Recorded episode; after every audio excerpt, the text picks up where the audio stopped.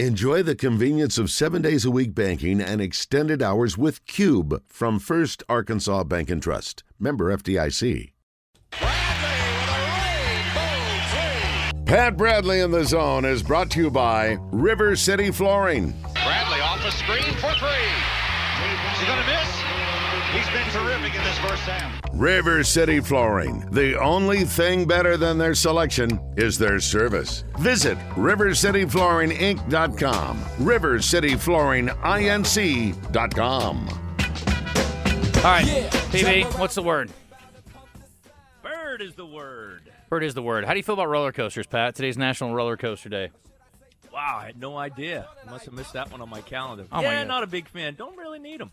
Don't really need them. You don't need them, or you think the world doesn't and they them? don't need me. Yeah, maybe not. I love them. I think they're great fun. I like being scared out of my wits on occasion. I mean, life's scary enough, though. You can make that argument too. I'll, I'll listen to that.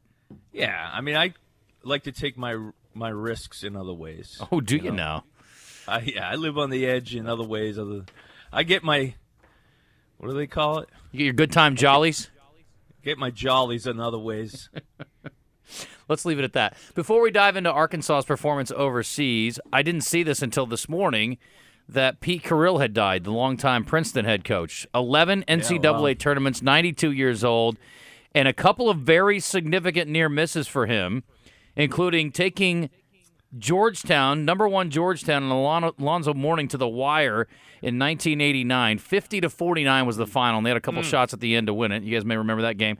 And I did not remember this game as well, but in 1990, they gave Arkansas a ton of trouble in the NCAA tournament when Arkansas made Coach Richardson's first Final Four. 68 64, the final in that game. Yeah, they they I would say was maybe the first of the um of the Davids kind of put the blueprint out there. Yeah. Playing against a Goliath, you know, they controlled the basketball, kept the score low, made every possession mean something, took the air out of the basketball. Um, and we've seen that as a recipe, you know, if you if you want to upset uh, a giant, that's that's really because you can't compete with them in speed, athleticism. So you know he he kind of had that tailor-made system to be able to scare some folks. I said, I said 89. That's what the story reads. 89 was. I didn't realize that Ewing was there in 89. No, you said Alonzo Mourning. It was Alonzo you said Mourning's Oh, I'm thinking of Ewing. Yeah. Okay, yeah, sorry. That's exactly what my problem was. Okay. The yeah, other, Big the other Ewing great and man. them. They, yeah, they got upset had- by Little Villanova in, fr- they're in their own conference. Yeah, Ed Pinckney. Yep.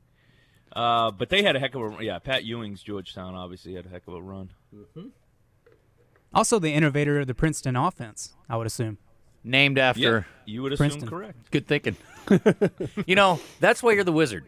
Nobody else is going to come up with that. They wouldn't call it the Harvard offense, now would they? No, Pete Carril. I mean, that's that's impressive though. Eleven appearances in the NCAA tournament, very impressive. So, Yeah. uh, I was watching a video. He was being interviewed, and he was talking about all these, you know, basketball things, and he was talking about Bird and Magic and some of the things they did, and he was like, "You know, Magic Showtime," but he was there's a lot of fundamentals in there. Oh yeah. Christian, what are you scrunching your face up for? You got a problem with that? Oh, what a Remember- fundamentals with Magic. I thought he was criticizing Magic. I No, no, no. what He you says were it's saying. always Okay, Showtime, got yeah, don't don't lose sight of the uh, fundamentals. I think is the point. It's a lot of uh, replay NBA TVs replaying uh, a whole lot of former playoff games. Yeah. and they just had the uh, Game Five, 1987 NBA Finals. Game five, 1987. Let me think. Nope. No it was. idea. It was. Uh, I was unhappy. Let me just put it to you. That way. Celtics lost to the Lakers. Yes. Sorry, buddy. You want me to hug you? That's okay. Next time I I'm see not it- over it. Next I'm time I see you, I'm gonna give you a hug for it. I need it. That's when Magic actually hit his most famous shot, uh, skyhook in Oh. the lane Mm-hmm. in Boston Garden. Um, uh, Magic was just filthy, When- absolutely filthy. When man. Kareem goes down and Magic's like, sure, I'll play the five. No big deal. I mean, As a rookie. Yeah, what a freak. jump center had 42 points. It's amazing. I mean, he was just at six nine, man. He'd get a defensive rebound. He he he he'd run the break. He could fit, obviously finish at the rim. He'd get offensive rebounds, stick backs. I mean, Magic was a whew. I can hear RJ yelling through his radio. Back in my day. yeah. That was good stuff. Anyway, uh, Coach Musselman and the team just came back, Pat, 4 0 run. Must, must. Did you get to Yes, watch sir. any of the games? and or highlights. Oh, sir, yes, sir. Let me get this in, um, because what you know, some of the great things that they did in this day and age was they shot 252 total shots. Right, I, you just tweeted out the uh, uh, shot chart. You going through the Hutchinson information? Seven, no, no, no. I'm, I go straight to Coach Muss. Oh, I go straight to Coach Muss. Come on now. Fake news. So 77% of their shots were inside the three point line, 23% were outside three point line. Now, we had teams, and the reason why I say this is because I, I despise everybody who thinks that basketball is all surrounded and centered around the three point shot. And yes, we have more teams that shoot a higher percentage of their shots now than 25 years ago. See, 25 years ago, you had maybe, you know, 20 teams or 30 teams that shot close to 40% of their overall shots from the three point line. You know, now you might have 100 teams do that. And you have a few teams, I think Auburn one year was close to 50% of, of their overall shots. So Arkansas on this trip, 23% of their overall shots from the three point line. 69, how are you, percent was at the rim. That's winning basketball. Okay? So everybody want to talk about, oh, we got to improve shooting. Yeah, no doubt. Everybody loves a shooter. yeah. However, Arkansas has gone to two Elite Eights, competed for the championship in the SEC, winning at the free throw line and at the rim.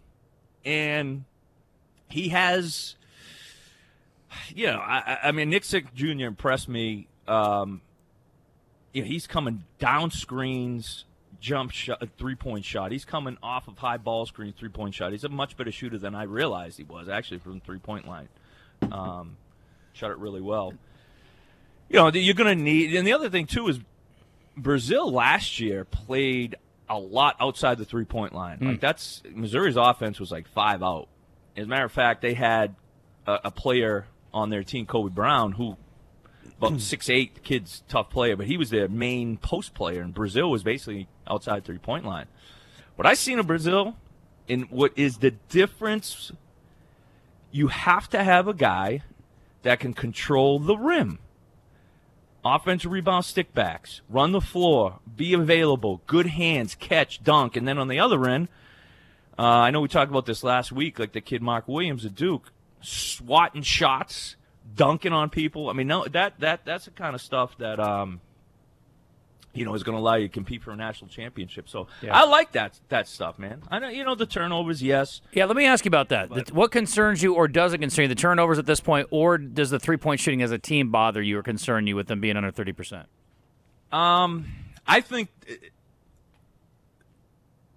more the fact that a lot of the turnovers came from just the ones that I saw anyway were a couple of careless passes. I mean, you know, I think Devo sometimes. I think Devo some- turnovers. A couple. well, I know, but Devo sometimes gets into that mode where Yeah. he like, you know, he thinks he's magic. You know, he Mm-hmm. kind of gives you the flash, and the ball goes like in the eighth row, and you're like, oh boy. How Like, much do you think bad. that FIBA ball or whatever they're using matters in that? Because I know you've talked about balls. That's not. I- uh, you, you yeah. talked about basketballs before that they're. The- yeah.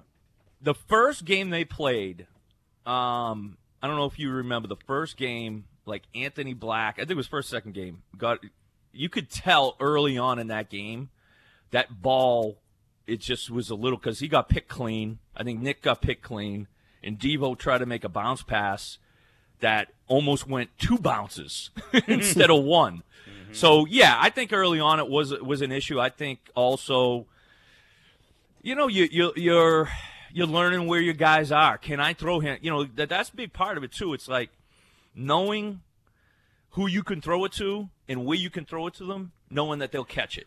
I want to talk. And Go ahead. Sorry. Of it. Yeah, I want no, to that's talk. Sorry, I want to talk about the life experience too, because uh, having gotten to go on one of these trips with Central Arkansas before, there is so much you glean from that, from a cultural standpoint, seeing a different way of life. You know, seeing different parts of the world that you probably would never travel to if you weren't connected to basketball. And these guys have traveled a lot, but to go international to to Spain and to Italy, I mean, it's just an amazing experience.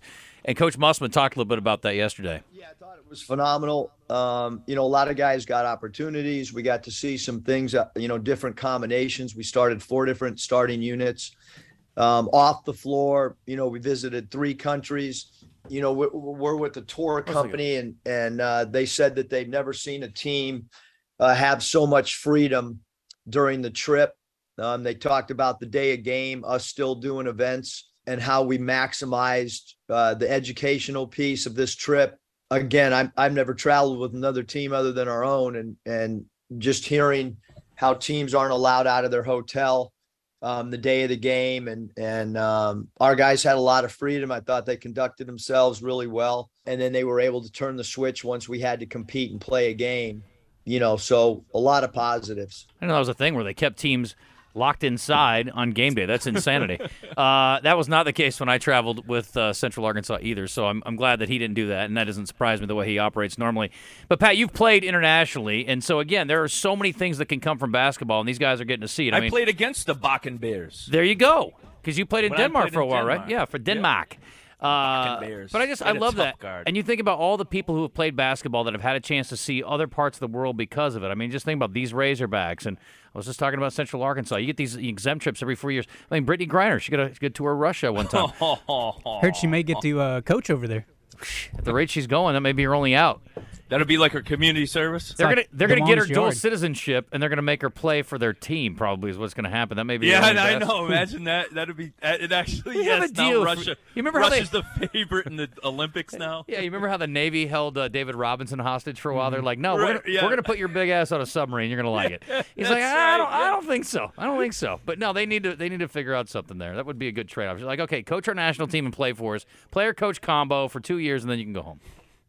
Um, That may yeah, to answer your question, the stories I could tell you Go ahead. about when I went on a college tour um, to to Japan. Oh boy. Oh, we went to Tokyo, Hiroshima, Nagasaki, Fukuai, Whoa, whoa, whoa, whoa, whoa. Pat. Fukua. Oh, Family show, Pat. Take it easy. I mean, I'm telling you, we played. Uh, it was. We it, we it was something else, man. Okay, I can't wait It you come back in time. I'm gonna need to else. these stories off the air. I think. Oh, it it was it was wild. I saw things and did things.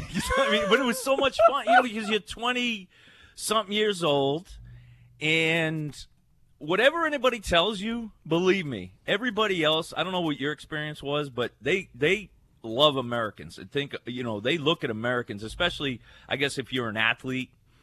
Um, you know, there's a lot of like, wow, and and you know, we're walking around with a bunch of you know six ten guys, so you know there is a wow factor. So we were treated excellent everywhere we went, even when I was, you know, playing in Germany, Denmark, France. So you're telling Um, me, remember in Indiana Jones, the uh, Temple of Doom, when they're in that uh, that bar and Kate Capshaw's character is singing? Remember what she was singing in there? No. Anything goes. So you're telling me that was very accurate. Yes. Well, it was, I mean, it was not to to to a limit. I mean, we didn't we didn't commit any crimes like those, like the uh, what was it UCLA? The kid went in and stole Oh, some that's right. sunglasses. We Angelo Ball. Yeah, that's right. Yeah, I didn't want to. I didn't want to call his name out. well, I think I'm glad you knows. did. Pat, you had And if you eight guys that got significant minutes over there. That's kind of what Musselman's done the first couple of years here, and we thought maybe this is a deeper team and it's the minutes are going to be spread. You think that's an old habit that's dying hard, or this is the eight guys he trusts? I, I think from the guard position, it looks like pretty full, right? Like I think, um, you know, looking at like the minutes, I know Ford and Pinion played a few minutes, um, but it looks like, you know, they that, that's that's pretty stockpiled in the backcourt. The one the one question I got, just because he's six nine and he's athletic, it, is Jalen Graham. Mm-hmm. Like, you know, he could he slide in and get some minutes. Now I don't know. Barry Dunning Jr. looked a lot bigger. I think he's listed at 6'6", 195, but he looks bigger to me. I don't know if it's because his shorts are short and he's got long legs that like he just looks taller than me. um, but he played really well, man. Um, so that would be the one one guy I'm thinking maybe Jalen Graham. Can he can he slide in there? Um, but I think yeah, from backcourt standpoint, they they look like they got that locked in. So that would really be the only one. And the Mitchell, I don't know, the Mitchell brothers um, is interesting thing too. You know, to see how they fit in. And I, I think Kamani Johnson and Devo Davis clearly had an advantage um, because they played, you know, they've been there a couple years. So I think you could see the advantage they have, knowing expectations and what Coach Muss wanted on this trip. So things may change, fellas. Listen, we Yeah. still got what two months Yep. until